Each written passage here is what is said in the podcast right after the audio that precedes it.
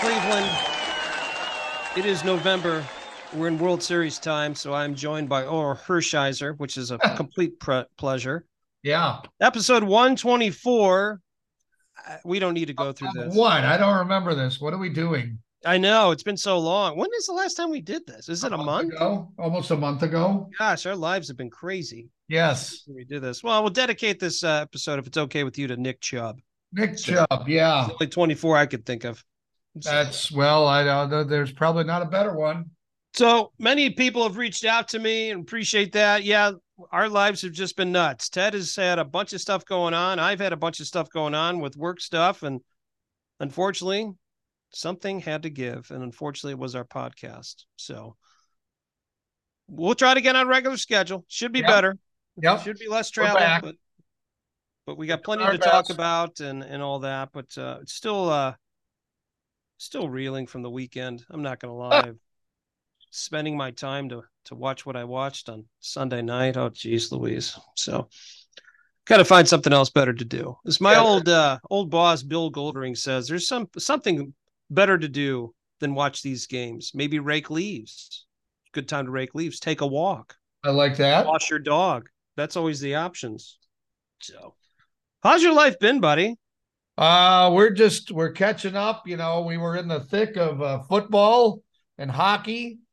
Football has concluded. The sixth grade football team at Gesu won their tournament city championship. So, way to go for them! And uh, now we're on to Cincinnati. Actually, we're on to hockey. There we go. Hockey all the time. Boy, Gesu's got a powerhouse over there when it comes to football. I did see this morning that their eighth grade team won the city championship as well. They sure did. Yes, they're uh, they're yeah. We got some good football players at Gesu. And actually, that one of the coaches is someone we had on our podcast, Chris Salata. Yeah, He's the head coach for Benedictine boys basketball. Works for uh, a very big company, ICP. But then he's also coaching his son in some football. So yeah, Chris Chris is doing a lot. It's putting me to shame. So his wife is my youngest son's soccer coach. my gosh, How about that? man, they're busy people. Yep. Busy people. Yeah.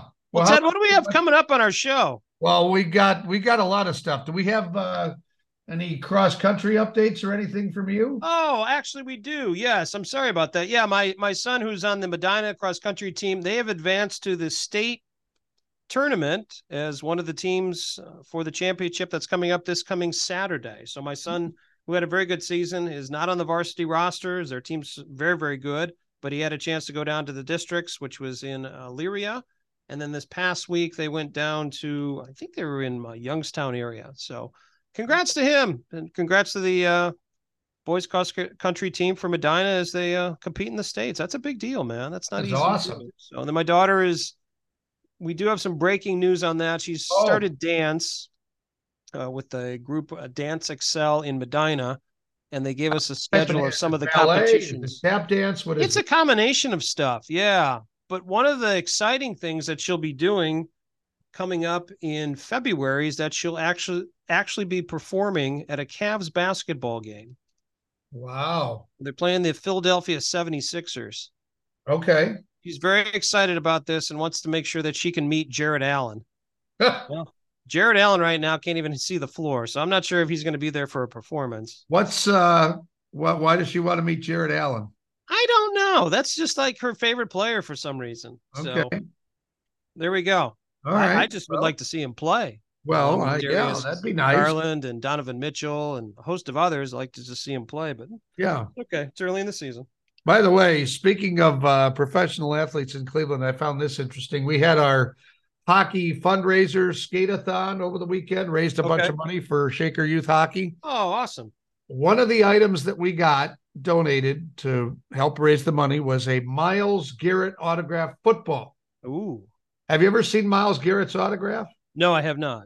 He puts a smiley face at the bottom of the autograph. Does he really? That's Yeah. awesome. I was like, that's the greatest autograph I've ever seen. That's cool. Yep. There's a smiley face there. I don't know if he does it all the time. That's the first one I've ever seen, but there's a little little smiley face there. I love it. That's great. Yeah. Yeah. That's great.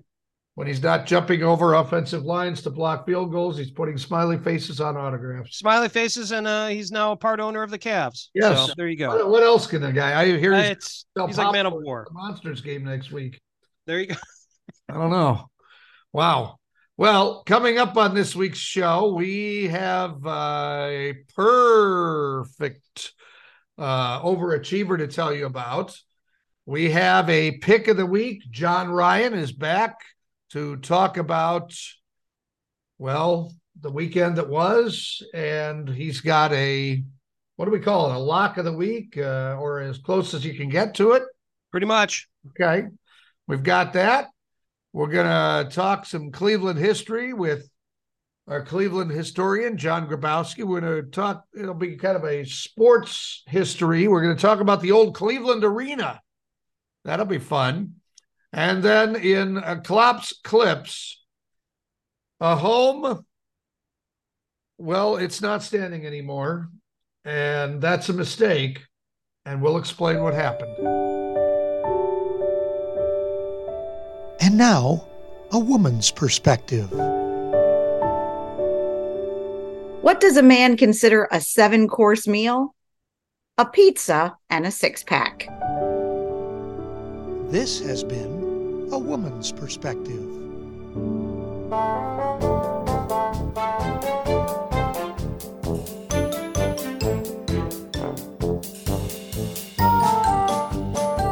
As the uh, leaves fall and the calendar turns, we turn to Destination Cleveland's Jen Brasnovich to tell us all about what we can do as it gets colder outside, which is a depressing thought. I hope you have some some things we can do inside, but what do we have here in the month of uh, November for us here in Cleveland, Jen?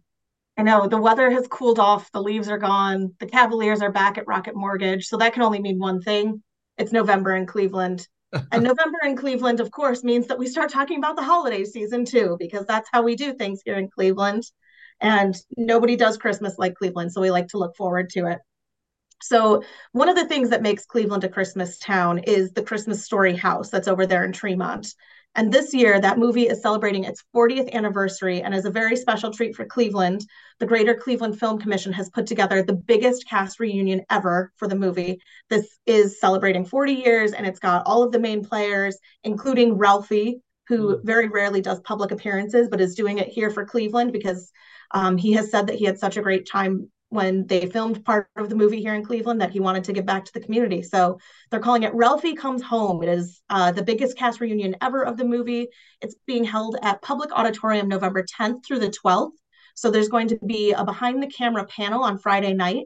And then Saturday and Sunday, they'll be over at Public Auditorium for the Cast Expo that has autographs, photo ops, um, all sorts of Christmas story themed entertainment happening for you over there. And the Cleveland Christmas Run is also happening this year. That takes place Saturday morning to tie into all of this. So runners will start at Public Square and run to a Christmas Story house over in Tremont. So there's a 5K option. Or if you're feeling ambitious, once you get over there to the Christmas Story house, you can turn around and run back to do a 10K. So we are getting the holiday season started early here, but it is a really cool, unique Cleveland thing that we have happening November 10th through 12th at Public Auditorium of course, you said that you want something indoors. Well, what if I bring the outdoors inside for you at the Cleveland Botanical Gardens? So this year they have a brand new winter experience. It's called Frost. They've done Glow the last few years. This year they've they switched gears and they're doing this show called Frost, and it is like a winter wonderland brought inside. So there's uh, light arch ice light installations, um, ice arches, tunnels of flowers, tons of plants, of course, because it's the botanical garden. They've got more than 500 poinsettias that are going to be part of this display, um, some seasonal soundscapes and uh, landscapes for you to enjoy. And the Destination Cleveland team got um, got a little bit of a sneak peek at sneak peek at this from the botanical garden. And let me tell you guys this is going to be really cool. It is no matter what age you are it is going to be a quintessential cleveland thing for you to do this winter. You're going to want to make your way over to the botanical garden. This opens on november 18th and it runs through the end of the year. So you've got quite a little uh, bit of time to check it out there. Um, but great to take the kids over. There's some cool sensory experiences for the kids. Um, but like I said, even if you're an adult, it's going to be a really cool celebration of winter in Cleveland over at the Cleveland Botanical Garden. So a little different take on winter. And like you said, Ted, it'll get you inside. So you can stay nice and warm inside there. And of course, Christmas is not complete. The holiday season is not complete here in Cleveland without the downtown public tree lighting. This is happening on Public Square on November 25th. So, the Public Square Christmas tree lighting happens every year the Saturday after Thanksgiving, and it kicks off Winterland.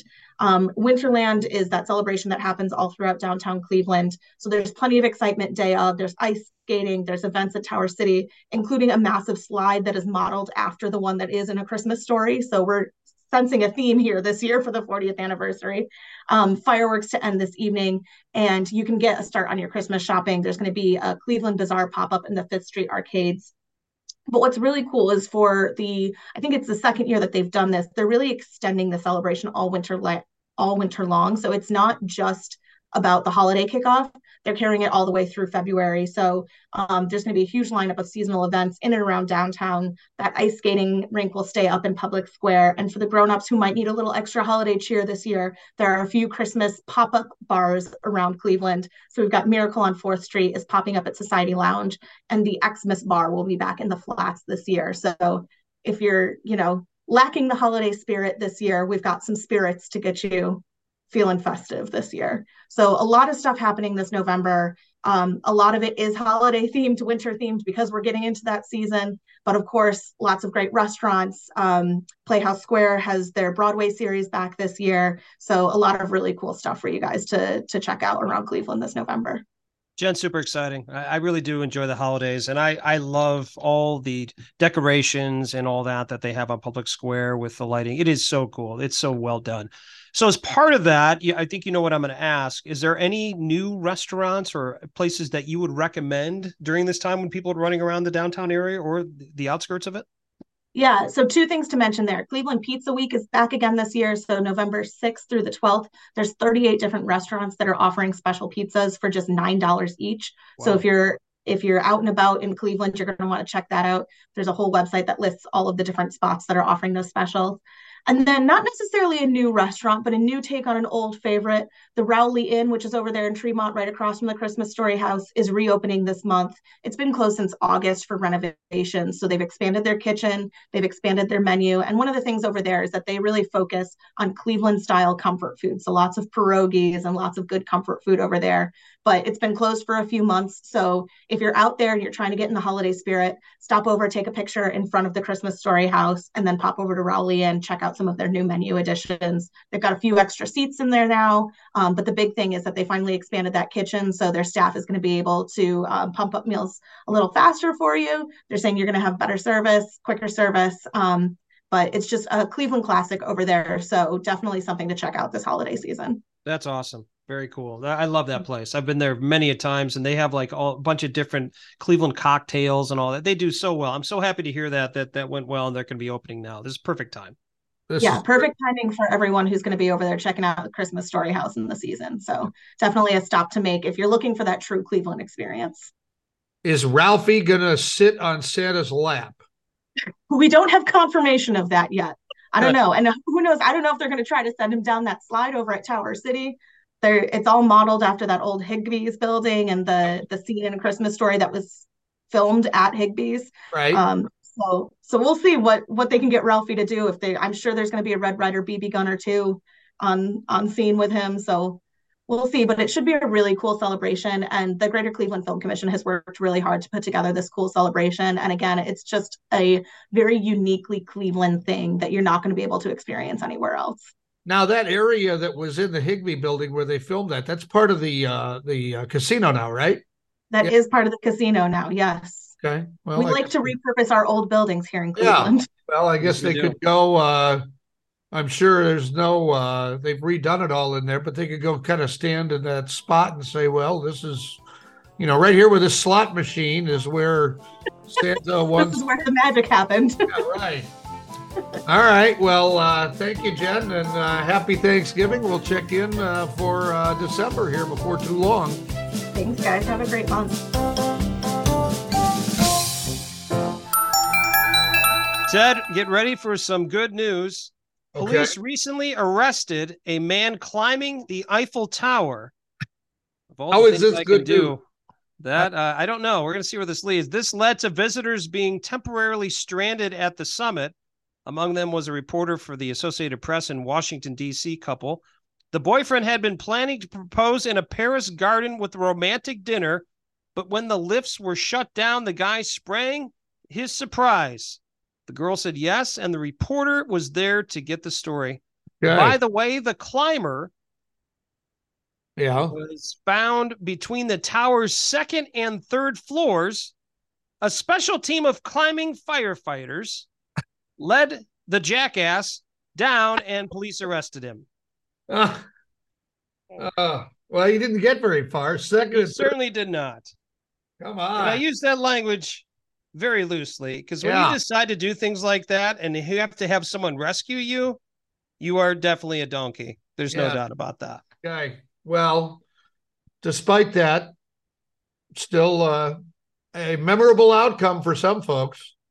That's a story to, hey, how'd you propose? Well, let me tell you.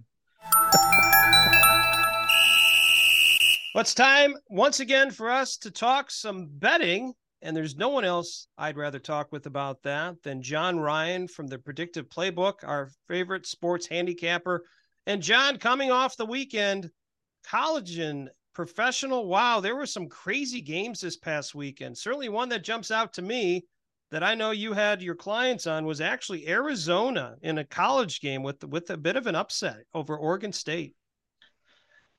Yeah, that one uh, was that was a good one. Uh, the weekend as a whole, to be uh, completely transparent, was uh, pretty much pretty as close as you could get to a disaster as I have had in uh, at least five years.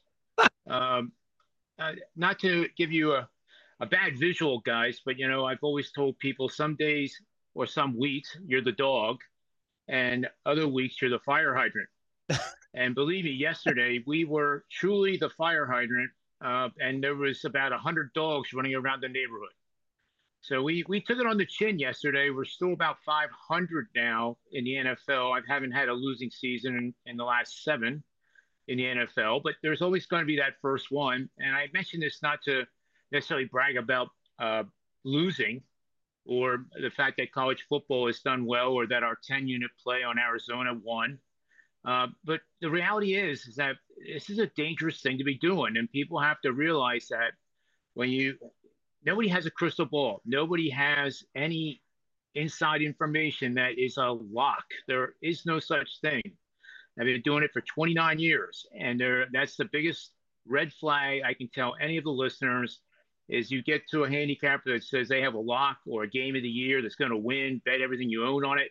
I would run for the hills as fast as my legs could carry me.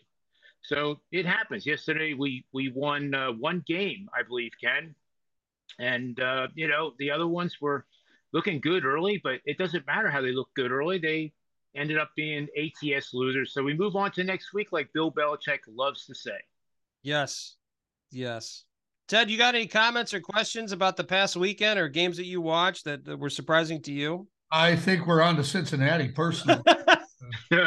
uh, I I mean, do we want to talk about whether we should run the ball on third and three or if we should no with a third string quarterback? Probably not. I uh no. Yeah. No. Well, John, obviously for us, you know, uh, being Cleveland fans, we had the frustrating game. Obviously, at the end, uh, the point spread was minus four. That's actually what I ended up with it. And I was actually looking at Seattle to win, and it was a push. And I guess I'll take that after the way that game went back and forth and all that.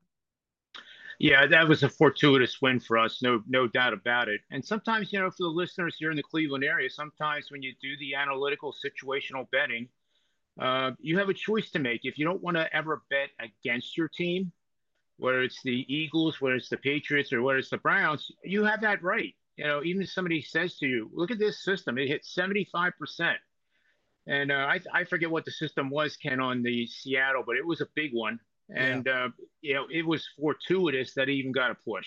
Yeah, take a push. It's better than a loss. That's the way I look at it, John. You know, and and that's the thing. And I appreciate your transparency, and that's got to let the listeners at home just know, obviously, they had opportunity to hear your story and all that, but you're very transparent. If you didn't win, you say you didn't win. I mean, it's just there's you don't try to hide it or sugarcoat it or anything like that. And let's be honest, every game is 50 50. You try to look at these trends and all that, but every game, anything can happen, which is uh, very, very interesting.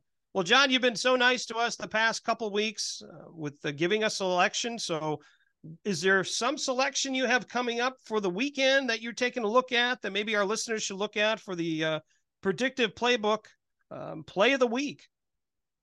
Yeah, I think this is a good one, uh, guys. It's Florida State is on the road at Pitt at Pittsburgh Panthers, an ACC matchup. Uh, Florida State is one of the top teams in the country. We've seen it week in and week out now. Undefeated in total control of the ACC conference. I expect them to be the ACC champion. And they're also well coached. So this is not going to be a letdown situation on the road, uh, going up against a Pitt Panther team that was just absolutely mauled by Notre Dame. And there you go. There's a, a bright uh, ray of sunshine, guys, because at least we didn't bet on Pitt on Saturday. That's uh, true. There's always a silver lining, right? But uh, that that was a pretty ugly game for Pitt. Uh, I also think it's a very demoralizing game because they were kind of there a few weeks ago and now they're not. And now they have the Seminoles coming in, which is, like I said, one of the best teams in the country. I think they will be in that championship game uh, whether they have to play Georgia in the first round or whatever, how that works out with the SEC winner. Uh, I think Florida State is a very dangerous team, and they're not going to show any signs of letting up. And furthermore, it's backed by a system that's gone 46 and one straight up, 33 and 14 against the number for 70% winners oh, since 2010. So we're talking nearly 15 years. So we're going to bet on favorites of 19 and a half or more points that are on the road facing a losing record team and has won 75% or more of their own games. And also uh, over their last um, over the last seven games, they've covered the spread in at least five of them. So five, six, or seven consecutive games they have covered the spread that set of parameters 33 and 14 against the spread for 70.2% since 2010. I might add too that this is a big favorite. So you you're not obligated to bet it all pre-flop. You can bet half of your normal bet size pre-flop and maybe look for Pittsburgh to put up a little bit of resistance or maybe Florida State does start out a little flat in that first quarter uh, take advantage of that because if you get a line that's anywhere close to 14 and a half instead of the 19 or the line that it is now, which uh, is 21 and a half points, anything close to even 17 and a half to add 25 bucks to your normal bet, yeah, that's the time to do it. And in-game betting gives you the opportunity to save some losses too, because you may lose the game uh, at minus 21 and a half. But if you have 14 and a half and 17 and a half and the team wins by 20, hey, that's you're breaking even. And, and that's the whole idea with the live in game uh, strategy. So play on Florida State this week, guys. I think they're, they'll win this by 27 or more points. And, and you know, hopefully we'll have another winning week this week. Be great. That would be great. Well, John, thanks for uh, your selection. Thanks for your input. I think the next time we have you on, you the concept that you have for your live in-game betting is very very good and particularly we're huge basketball fans here in, in Cleveland. Mm. And with the NBA kicking off, our team's not playing the best right now, but I think it'd be great for you to kind of give us a, a little bit of a tutorial on live in game betting, looking at totals and sides and all that, just to kind of give our listeners an idea when you're talking live in game betting, what you should be doing, maybe coming up with a plan. I think the next time we have you on, John, we would love to kind of dive deep into that whole thing? Oh, I would love to do it because the NBA is by far the best opportunity to do live in-game betting because of the volatility. You have teams that score 10 in a row, 12 in a row, then there's an answer by the other team. So, yeah, that would be fantastic to uh, talk about that on the next show. That'd be great. Awesome. All right, John. Well, we appreciate the uh, time and uh, we'll go all in. My pleasure, Ted and Ken. Anytime you want to do it, I'm I am game for an excellent conversation. Awesome. Thank you. You got it.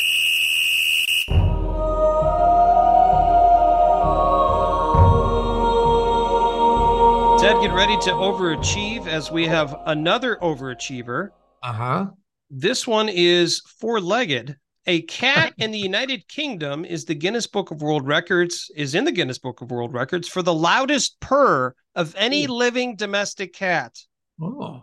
Loudest purr. How about that? The 14 year old feline's purr was measured at 54.59 decibels. My gosh. Which Guinness described as similar to the sound of a kettle boiling. Hmm. Oh, I think we have. uh I think we have that purr. Let's. I think we have the world record attempt here. Let's listen. This is an official attempt for the loudest purr by a domestic cat. Nicole, Bella, are you ready? Yes, we are.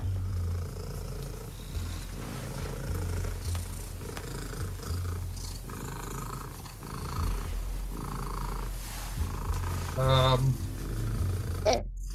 The minimum that you had to achieve today was 50 decibels A-weighted. I can now confirm that you achieved 54.6 decibels A-weighted. Congratulations, you are officially amazing. That didn't seem that loud, Ken. Did that Didn't seem seem loud? at all. It sounded like they were running a, Like a like cat a- that I own.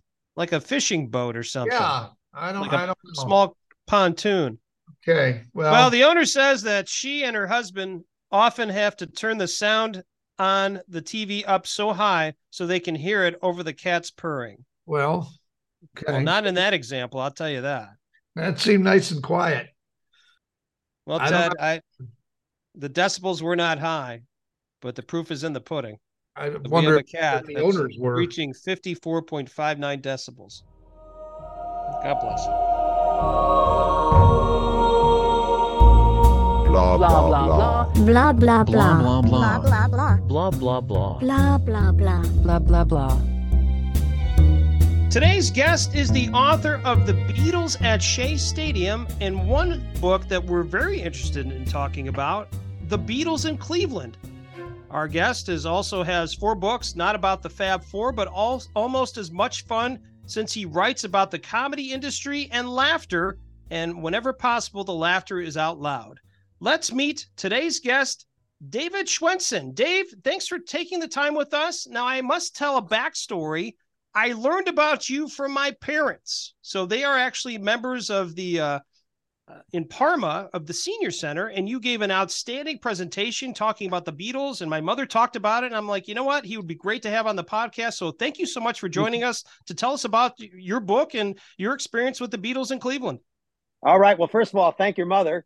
That was a fun crowd we had out there.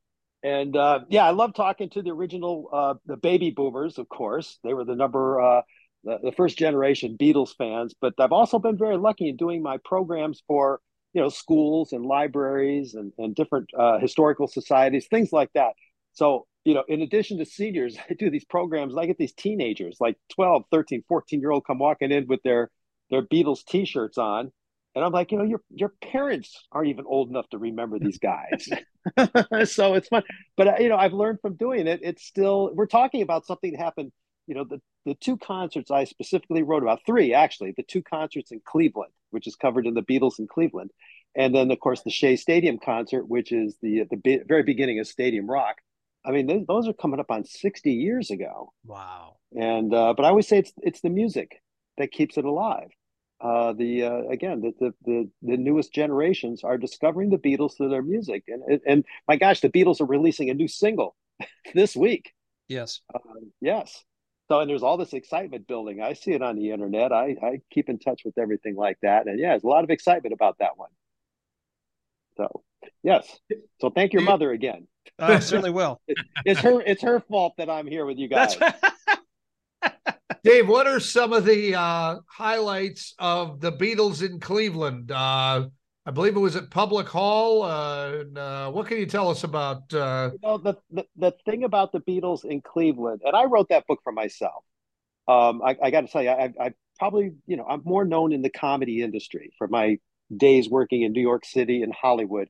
And my first book is How to Be a Working Comic, and and you know, my second book, Comedy FAQs and Answers. I interviewed about forty some of my friends, people I work with in the industry.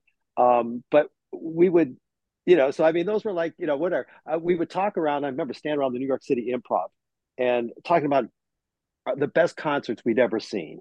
Okay, because we have a lot of time hanging out, and I will drop names. I'm a name dropper. I think I had this conversation with Larry David and Ray Romano and Hmm. Dave Attell, and some of these guys were all hanging around. And I would always come out and say I saw the Beatles, and they're like, "What?" And I'm like, "Yeah, my mom and dad took me." And they're like, "What was that about?" You know, I said, "Well, it's like a riot. It was like a hard day's night." Anyway, I, I'm bringing this up because when I saw them uh, at the Cleveland concert in 1966, but I was too young to go to the one in 1964.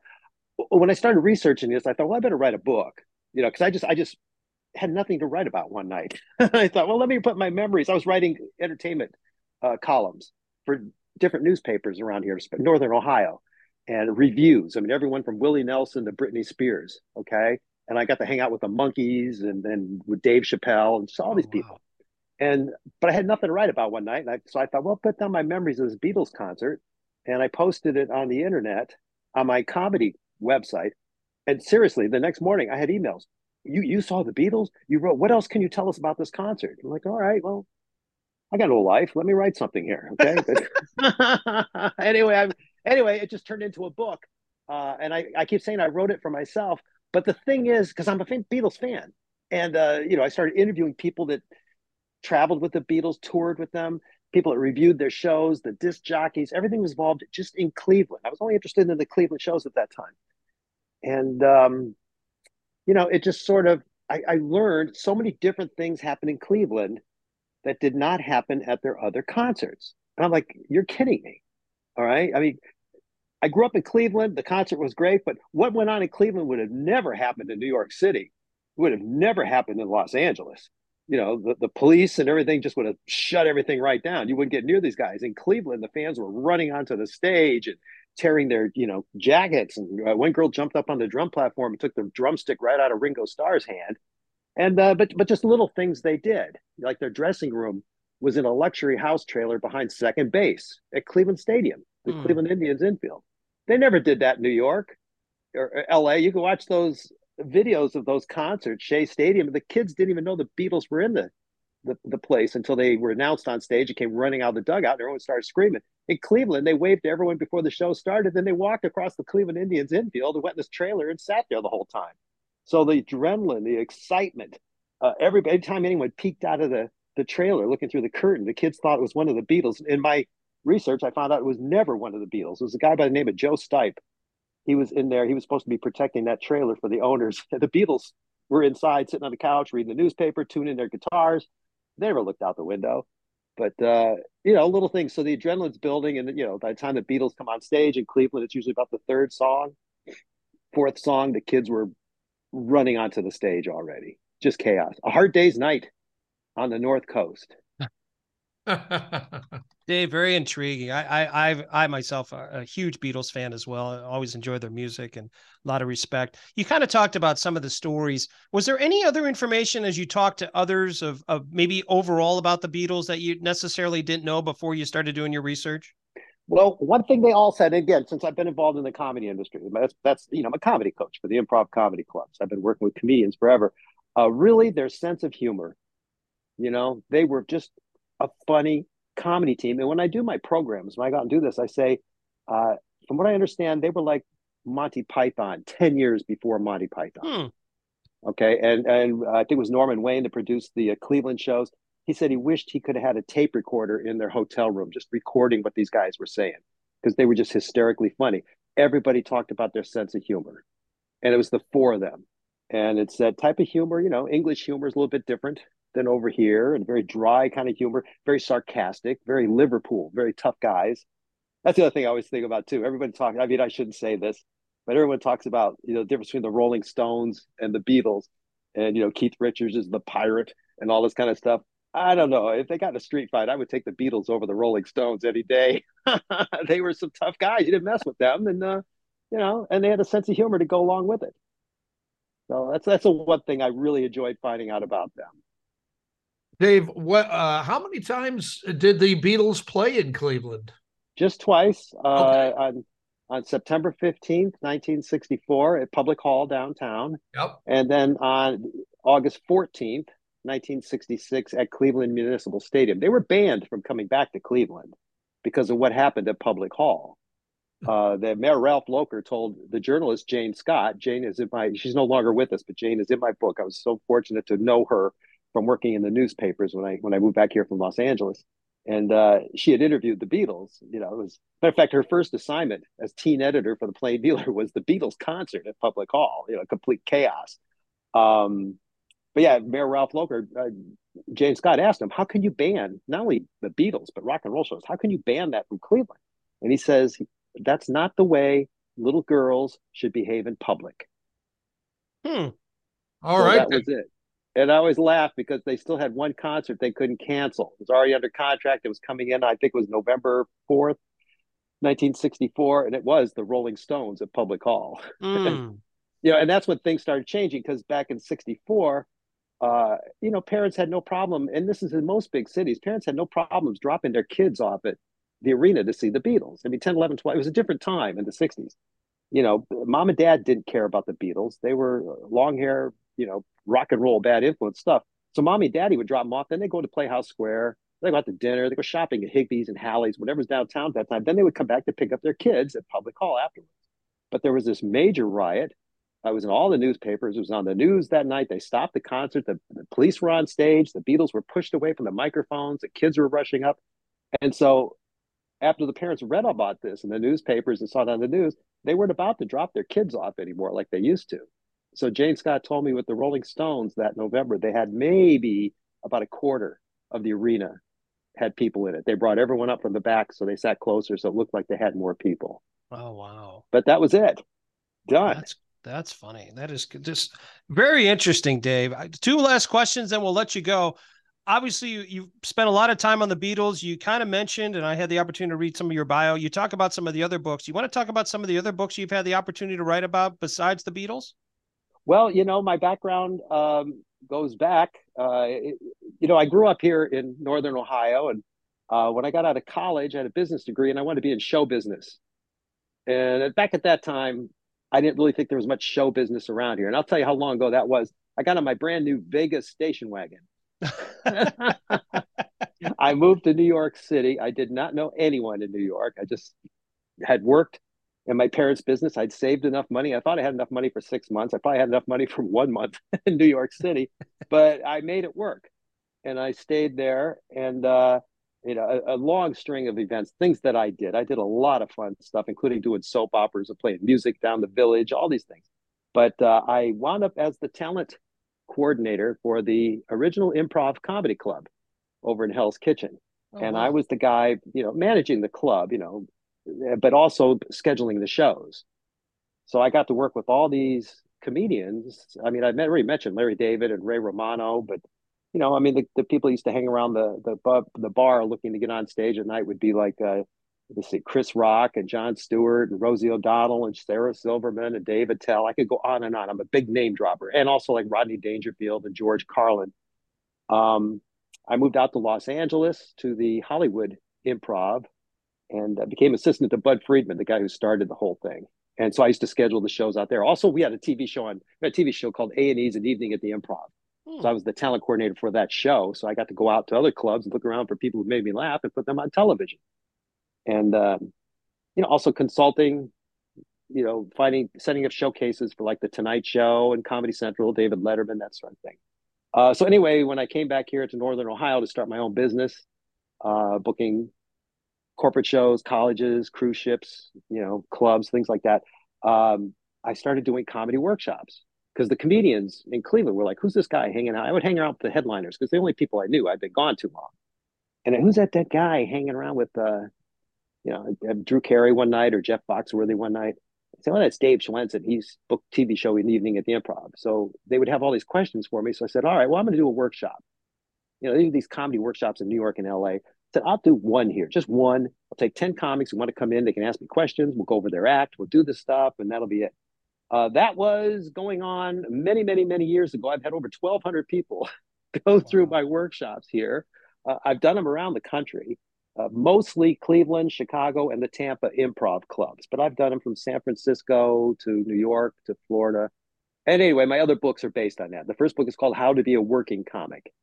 And it's really, I consider it a business book, you know, how to break into the comedy industry and make a career out of it. And you know, again, it's it's it's from my experiences, but I I, I was able to tap into the experiences of some very well known comedians, you know, and I and I was friends with them, so I could call them up and say, "How did you do this? How did you do that?" And uh, so they're all in there. Everyone from you know Carrot Top and Drew Carey to Smothers Brothers, you know that kind of stuff. And then uh, the follow up book was called Comedy FAQs and Answers because people sent me questions after the first book came out. So I called up you know some more comedians. I talked to over forty some comedians and industry people, agents, managers, publicists, uh, club owners, things like that. Just share the the industry, you know, Wow, really the awesome. business for comedians. And then the third book is called How to Be a Working Corporate Comedian because that's a big market that comedians don't know about doing corporate events and things. So that's it. And then I have another book out called um, Something to Laugh About, which is just I wrote humor columns. Well, I won an award for it actually from the Ohio Newspaper Association Oh, that's awesome. and uh, I put I think 144 of those columns uh, into a book, and um, you know I bring those with me. I just I do comedy workshops also for lifelong learners. And I, I still do them at the Improv. I got one coming up, going to start December 30th at the Cleveland Improv. Then I'm going to head down to the Tampa Improv because I'm no fool. I'm going down there in the wintertime. I've been in Northern Ohio too long. Anyway, I uh, don't blame you on that. you know, I, I I do like a one hour program, you know, mostly now for I I do it for schools, video conferences, things like that. But I like to take it out to lifelong learners, 55 and older communities, and we have a lot of fun.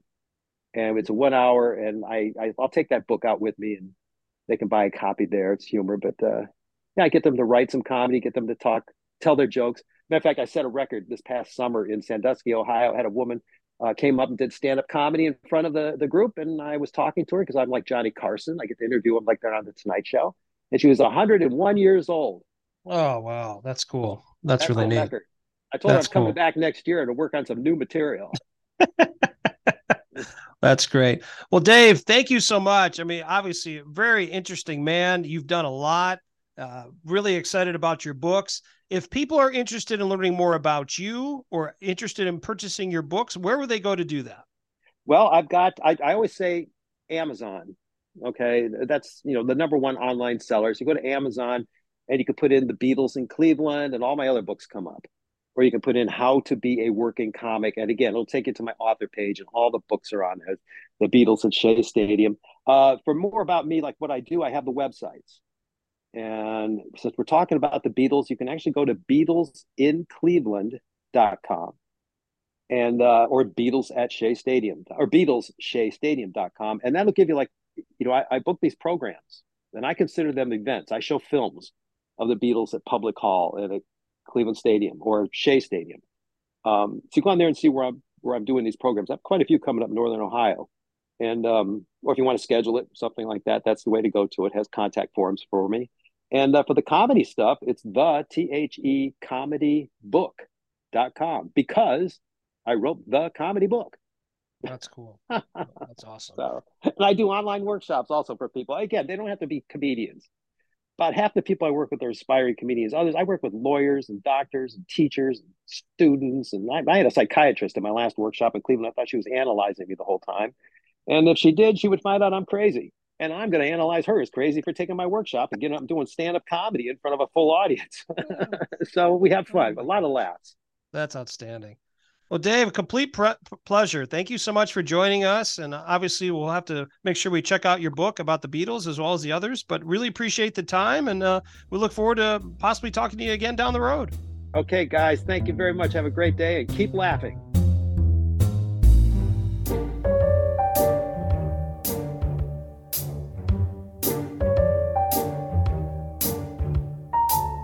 Ted out and about Northeast Ohio and surrounding areas, spending our hard earned cash on food and drink. I mean, let's Yeah. be honest. That's Well, what we've done. What So- else would be? couple quick ones here. Um, headed south. Um, so I was at Loggerheads in Medina, which I've talked about before. Great food, very good wings, I must say, and they have a very good beer selection. I know we've talked about this place many a times. Planted Flag, which is owned by Aaron Wertz, who was on our podcast. One of the first people we actually interviewed, I think. Um, he's crushing it. His place has been great. I've been there a couple different times. Great beers. I have actually decided that I'm not when I go to his place, he's got great beer, but I have one of his ciders. He has a cider right now. I don't know how he does it. It's it tastes like a mimosa. Mm. And everybody, when I get it, looks at me because it's like bright orange. It looks like orange juice. And when I get it, people are like, "What is that?" I'm like, "Well, it's a mimosa." Like, really? So then they try it. I'm like, "Holy crap!" So, hats off to Aaron. So very good stuff. And then besides some cross country meets that I've gone to and a, a couple other items, I've been just buried with work, man. I, I did a trip to South Carolina where I hung out in an area called Duncan. And then I was in downtown Landrum where we went to a very cool bar called The Hare and the Hound. It was very neat, great food, good beverages. That's what I got. And then I hung out at the Charlotte airport, which by the way, I don't know think anybody wants to really hang out there. I mean, What? it's a nice airport, it's just huge and a ton of people. Well, let's be honest. I think it's better than the Cleveland airport, is I'm not a fan of that airport at all. So What's once the again, I'm uh, just, you know, Mayor Bibb will probably never be on our podcast as it is, but I, I just think that airport is just complete crap. That's where I'm The- at. Don't like it. Don't like it at all. I don't have to. I could respect it, but I don't have to like it. So that's that's where I'm at. I just I do not like the Cleveland airport.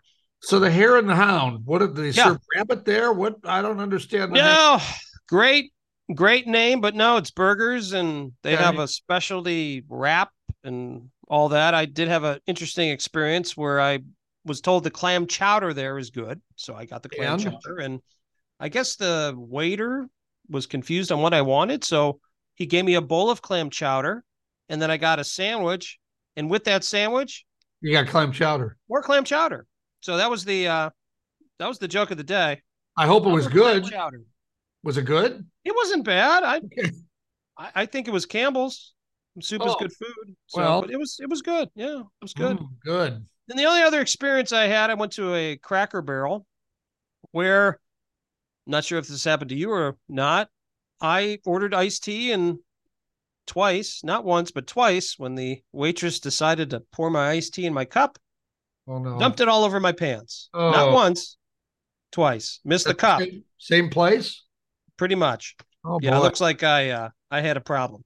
yeah. So that was fun. So once again, I'm bet- just glad to bring you humor to my fellow employees and all that. But yeah, it was uh very interesting. Did she have a problem when it came time for the tip? No, we we still tipped the way we should, but she just kind of acted as though nothing happened. That's probably Oh. the part that's the funniest. Okay. There you go. Uh, well, Ken, I had a big trip to Minneapolis. Oh, Oh, this was huge. okay. I got there on a Monday night, picked the coworkers up because I have to drive the van. We had a trade show, picked the coworkers up Tuesday morning, set up for the trade show, went to the trade show Tuesday night, got the chills, Oh no. sat in the van the rest of the evening. They drove me back to the hotel and I slept for two days, missed the whole. Oh my, no. Seriously? Oh, that's terrible. Yeah. That's may have- terrible. I may have had COVID. I don't know. I was in a hotel, so I didn't test. I just stayed stayed to myself. And uh, you know, ordinarily when I come home, my wife's like, "Come on, hurry, you know, drive as fast as you can. Let's go." And in this particular case, take your time. Take your time. Take Don't- your time. Yep. If you got to stay in a hotel for an extra day or three, it's okay. So I Are you feeling better now? You good? Oh, I'm fine. Yeah, well, I can't hear out of my right ear, but other than that, everything. Huh? What? Yes. I tell my wife to stand on that side, and then everything's good. Yeah. So, No Yeah. issues. yep. My wife, this is where it is now at our house. My wife has a cold. She's losing her voice, so she can't talk and I can't hear. Wow, you guys are the perfect match. Oh, yeah, it's great. It's a perfect match. Yep. Oh, outstanding. Is that what we have? That's your out and about? That's all I got. I love it. Well, we're out supporting uh, many industries, I guess, and you could say in the U.S. I mean, we've expanded our horizons. South Carolina, Minneapolis, and of course, our wonderful area of Northeast Ohio. Get out and support your bars and restaurants, and don't forget to get be out and about yourself.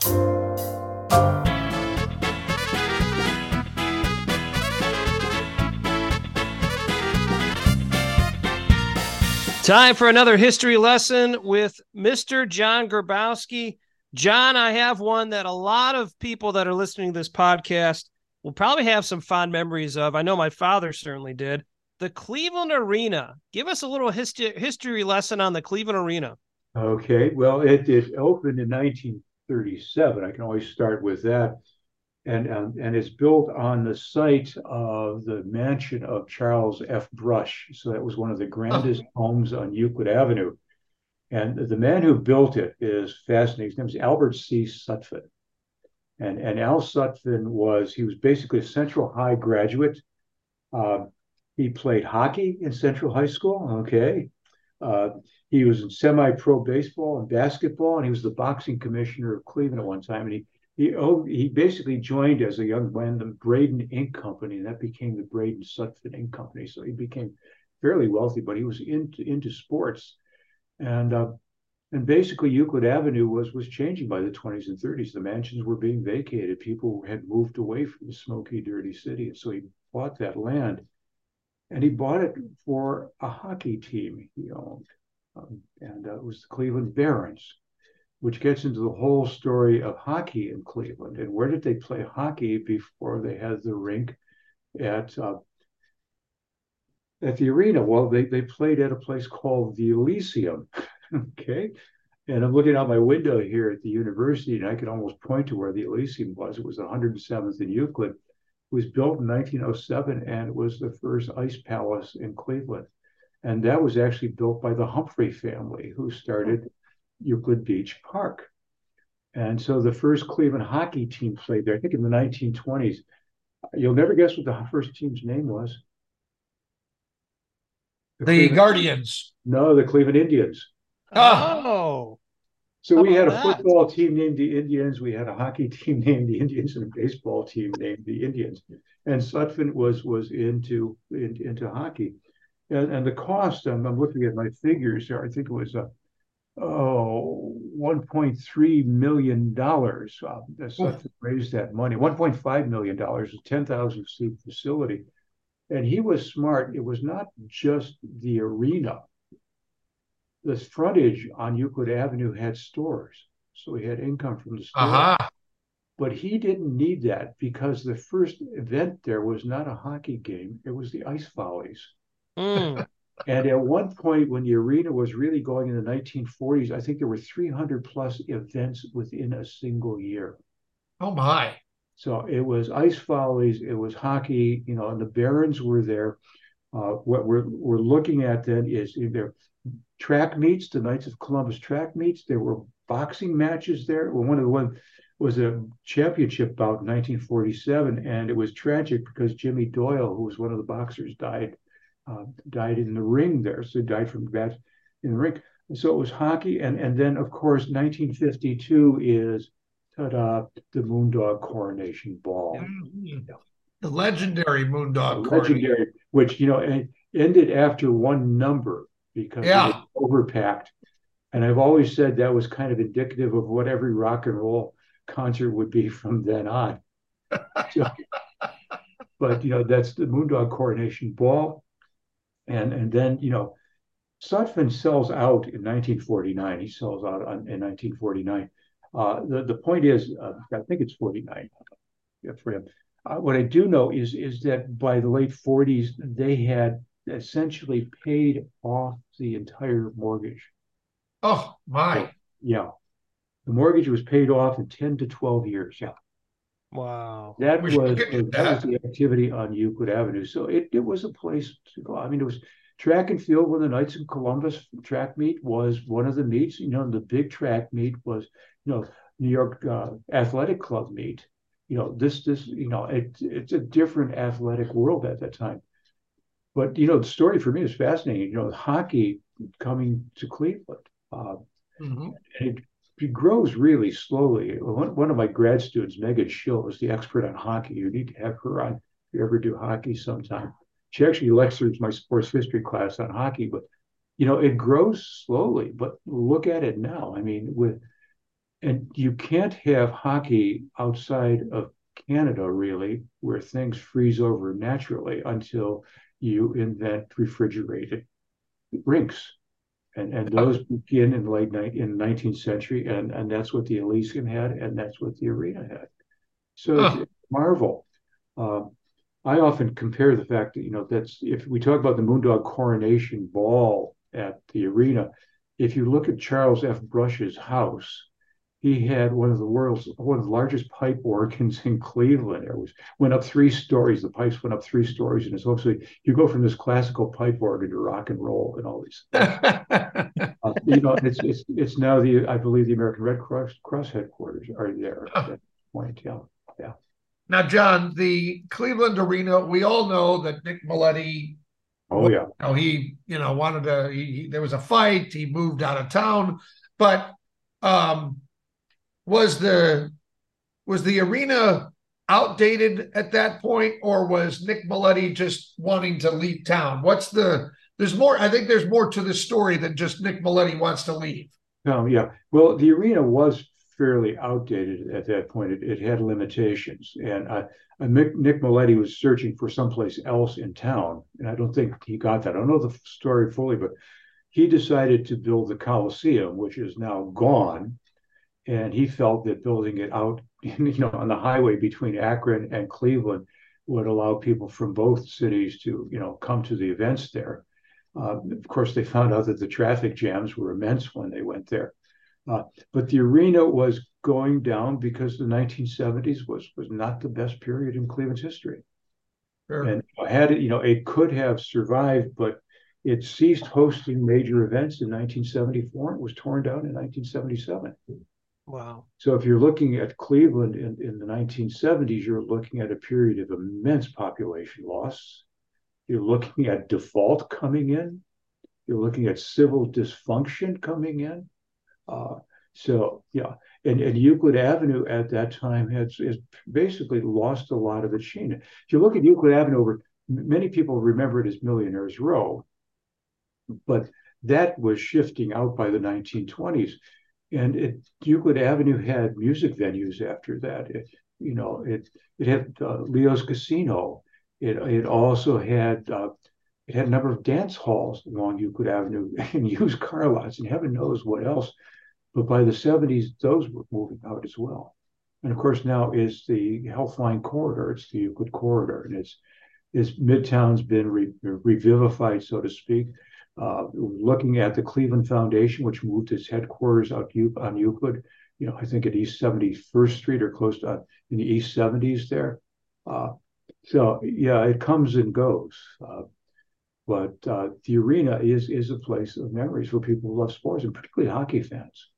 Oh, for sure. It's just you know it, because it was okay. You'd seated ten thousand, but your proximity to the playing area was really close. And let's not forget that it also hosted basketball. Yeah. There were there were pro basketball teams starting with the Pipers in Cleveland, you know, and it, so you know basketball took a while to take off, and now, now basketball's, you know, the second largest sport in the United States, following football and then baseball trails as third. Uh, but yeah, uh, if you see pictures of the arena when it was new, it was really spiffy front. Uh, you know, good shopping, whatever else. John, it's such an interesting topic, the Cleveland Arena. To your knowledge, this will be my last question. Is there a, a book or somewhere we can go to find out more information and more of the history above and beyond what you've told us today? Yeah, there are a couple of books on the arena, but there's a new book out. Uh, you have to Google Al Sutphin's name. It's about Al Sutphin.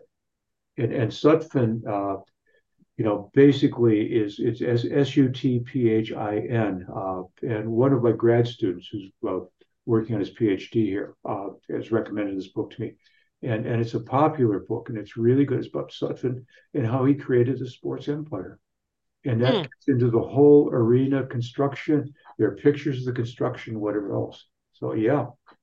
Oh, that's great. I don't have the title of the book handy, but if you Google books for Al Sutphin, you'll find it. Uh, I think he's one of the forgotten sports entrepreneurs in Cleveland. You know, the Rosenblums are there, the Sutphins are there. You know, these these are not the big shots who own the baseball teams. These are people who are working in other sports. And and and you you know you can look at the beginnings of the Cleveland Browns in the same way. You know, Mickey McBride, you know, and the Gries family are in with the Browns when football was not a mega million dollar business. So this is, you know, Sutphin is the beginning, or he's, he, you know, hockey was here before Sutphin, but he, he made it what it is. John, outstanding information and putting you on the spot. And once again, you deliver with uh, some more information. so I'll make sure I check that out. John, thanks again. What a history lesson. We learned about a very iconic place, the Cleveland Arena today. Thank you so much, John. My pleasure. Yeah, it's been a long time since the arena was there, though. The most trusted name in journalism, Klopp's Klips.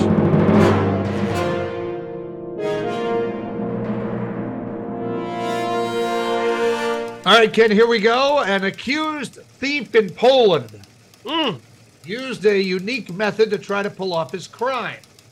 The 22 year old man snuck into the store of a display, uh, the display of a store in a mall, and then he stood there motionless until the mall closed and everybody left. Then he apparently robbed the jewelry stand in the mall and got away with it. He was apparently happy with his first effort, so he came back and tried again a few days later. He stopped for some food, though, on the way there, and that's when he was recognized by mall security and arrested. He could get 10 years in prison. The guy was hungry. He couldn't help it. Apparently. He had to do it. Yeah. An Atlanta home was accidentally demolished. Oh, no.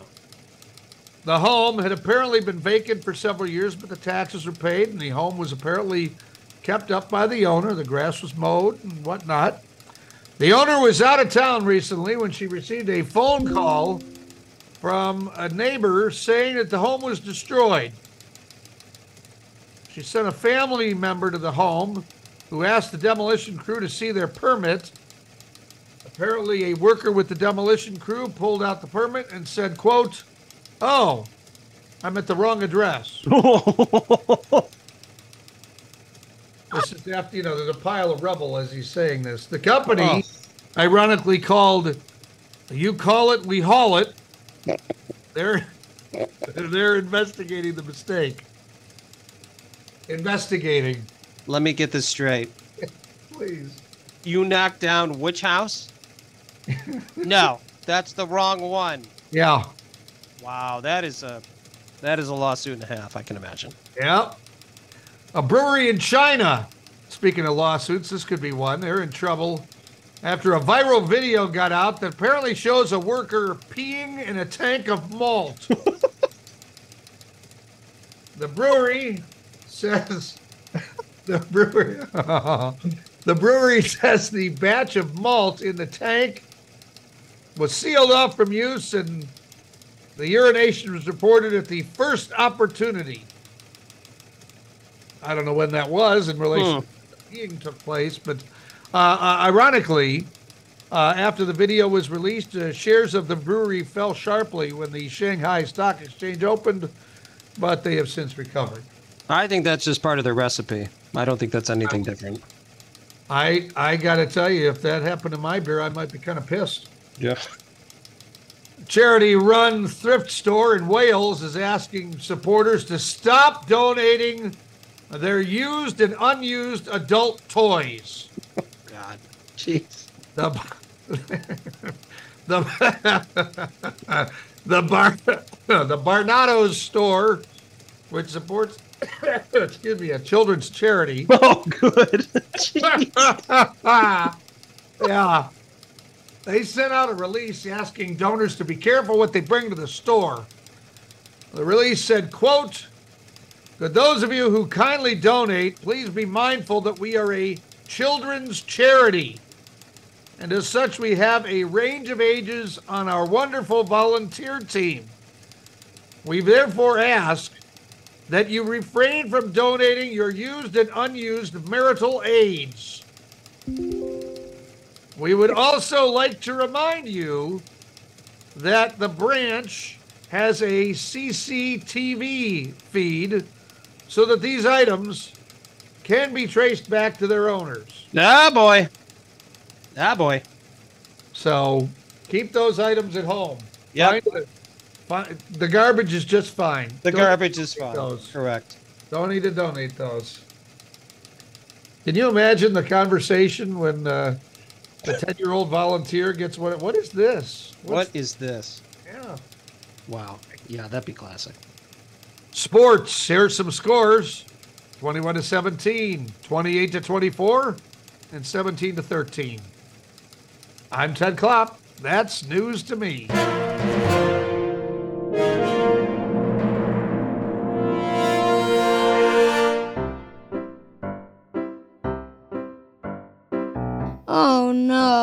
Not a dad joke. Hey, Ken, what did one wall say to the other? I don't know. I'll meet you at the corner. That joke was horrible. We are coming to the end of episode number 124 Two Middle Aged Men in Cleveland. And by the way, if you would like the opportunity to meet the one and only Ken Dworsnik, you can do so at Cool Beans, where he is a barista now. He'll pour you a cup of coffee, and if you're nice to him, maybe he'll sign an autograph. I don't know that it'll be his name that he writes, and this comes from uh, past. Uh, what is it? Past performance is not indicative of future results. Uh, That's exactly right. That's he correct. used to go to a restaurant here in uh, the downtown Cleveland area, and the building that we would go to, they wanted us to sign in every time we would go there. And we had a contest between the two of us to see who could put the most ridiculous name down. And so we were Donald Duck and uh, Kevin Stefanski and Yeah. Joe Tate, all kinds of different people. I was Joe Carter the one time. Were Nobody said Okay. anything. Yeah. Yeah. Yeah. sometimes it was uh sometimes it was you know timely you know news that like uh uh if donald trump just got elected we were donald trump sometimes it was just you know arbitrary you know celebrity name Orel Hershiser. Orel no one ever Hershiser. had, never even questioned it. yeah No questions whatsoever. oh they yeah, never read one, i'm sure they never read one of those things Is that place still open, by the way? i have no idea i haven't been over there since uh covid that kind of slammed the door on that Yeah, it was crazy. Yeah, so yeah, you want to see me in action, doing some barista action on the weekends at uh, Cool Beans on the Square. I uh, my first job there is actually probably the best job I can have. Is everyone was happy. I handed out chocolate samples. oh It was uh, the chocolate festival they had in Medina around the square, and so I handed out chocolate. Let's be honest, who's going to say no to that? right Would you like to sample this? Yes. Yes. Why Yeah, it was so-. Yeah, it made everyone happy. It was great. It yeah Well, great. that's awesome. Uh, I you pour a, a mean uh, mean uh, cup of the Joe. Well, here's the part that's interesting. I, I, you know, I'm a coffee drinker, and I just drink black coffee. Drip coffee is all I have. So I didn't know that there's so many different types of coffees out there, from a cappuccino to a latte to an espresso. I, I didn't know anything about that. So yeah, I've learned how to make all those, and super exciting. Uh, don't get me wrong, I need some help sometimes because I don't know all, all. But yeah, it's it's getting better. So. All right. So, what's the most challenging uh, cup of coffee that you've had to make? something called an almond joy which is a combination of some different syrups and and all that so that would probably be the most most difficult that i've had to make so Okay. only one person has complained so far of the coffee that i've made so that's pretty good i've made a lot So- Have you uh, ever poured the coffee on a person instead of in their cup? no luckily all we do is we we make the coffee in the back Oh, and then okay. we we present that to them so there's never a, never an option to get injured You write is their nice. name on it. their name is written as long well yeah and then they also write down what they're getting so Now, do you write little funny messages? You know, like "I hope this brightens your day," or you know, "May may may a dark cloud follow you home," or something like that. Do you ever write? any- No, the, the problem that I have, and it's been a problem since I've been born, is that my handwriting is awful. You Oh, can't yeah. read it. It's, I mean, so I don't write anything. So I have other people write on there because they're not going to be able to read it. That's kind of where I'm at. So I don't have to worry about brightening someone's day because they're never going to read my stuff. There it is. And uh, you will appreciate this. When I used to work with Jeff Phelps, uh, since we're name dropping on this show, Yeah, we like to name drop. Perfect. Uh, when I worked with Jeff Phelps at Channel 19 and 43, you would uh, cut the highlights and do a shot sheet for him. I would have to type my shot sheets up because nobody could read them. Yep. I love it. Yeah. That's classic. Well, that's what we got. Uh, anything exciting coming up this week? Uh, a little bit more work. Just uh busy time of year for Oh, yeah. business stuff. I mean, I know you guys have been completely swamped, which is a Oh. great thing of events and all that. I, I've I've had quite a bit of stuff that's coming through as well. I don't know if it's obviously we have two different businesses. Yours is, I think, just the time of year when you have stuff. People are doing a lot of things. For us, it's the time of year where people have to basically spend the money in their budget. So that's kind of where we're at. I know many of people listening to this podcast understand that well. That if you don't spend it, you lose it for the next year. So we're uh, we're reacting to that in in our industry. But no, other than that, that's that's really about it. We'll be taking in more college football, which is almost coming to an end. I can't believe that. Yeah. I can't believe that. Ohio State Michigan game is like what less than a month away. It's Three end of- weeks, isn't it? Yeah, it's crazy. So watching that and then uh, just running around with kids and kids finished the first quarter, did very well, and I, now we're. I mean, Thanksgiving's coming up, and once you hit Thanksgiving, then you're in Christmas season and then the, the new year. Here we go, fourth quarter. Let's go. Proud, uh, proud dad moment. Uh, all three kids have started getting letter grades in Yes. some of their subjects. Yes. Between all three of them, Yep. we only had one grade in one subject that was a C plus or lower. It was a C. Nice. And I'm told by that particular child, who shall remain nameless, that it was a uh, a tandem project, and his grade Okay. suffered in part because his partner did not do what he was supposed to. It's always easier to blame the partner. Well, that's true. So I uh, would do the same. I don't know if I buy that or not, but uh, as I tell them always, uh, you know, straight A's will. We, we've talked about a reward for straight A's, so we'll see if anybody gets it. What reward do we get? Oh well, we talked about a choice of things. It could be, Oh. you know, they have all they've been asking if they could they they can have a computer for the kids. I said, get straight A's and we'll get you a computer. There you go. Nice. So Exciting. A's and B's, which is acceptable. Straight A's is what we're shooting for. Yeah, absolutely. That's great. Good for Yeah. them. Good for them. Well, Ted, great show today. Uh, very exciting. Jen Brastovich, thank you. Uh, we really appreciate. Uh, did we have Dusty Sloan today or no? Oh. We didn't have Dusty. I maybe I just been thinking about Dusty. I wanted to just mention his name. He'll be on soon enough. He uh We're he- he's a great actor, by the way. I heard he got hit in the head with a stuffed animal. I don't know if that's true or not. Just what I heard. Yeah, that was a nice Twitter post there. Yeah. Uh, special thanks to David Schwensen. Um, he's got a book about the Beatles in Cleveland, so check Doesn't that he out. have a isn't doesn't he have a burger? Oh, that's Swenson's. That's Swenson's. No, Okay. very similar, different though. okay. And Mr. Grabowski, the professor, telling about us uh, the uh, was it Cleveland Arena? Cleveland Arena, yes. Cleveland Arena. Very exciting, very exciting. And of course, uh, Ted, thank you for your time and effort on this podcast, and we look forward to bringing this to you once again, maybe in two weeks. I don't know. We'll see. It's depending on what our schedules are, and if you don't have COVID. So there we Yeah, go. Yeah, well, you know, small things. small things. Maybe I'll be able to hear the next time we speak. Yeah, I just uh, well, maybe you won't. What? Maybe you won't want to. There we go. Well, Ted, just don't forget, we're just two middle-aged men in Cleveland. Two Middle Aged Men in Cleveland is sponsored by Westminster AV, custom audiovisual packages for all occasions.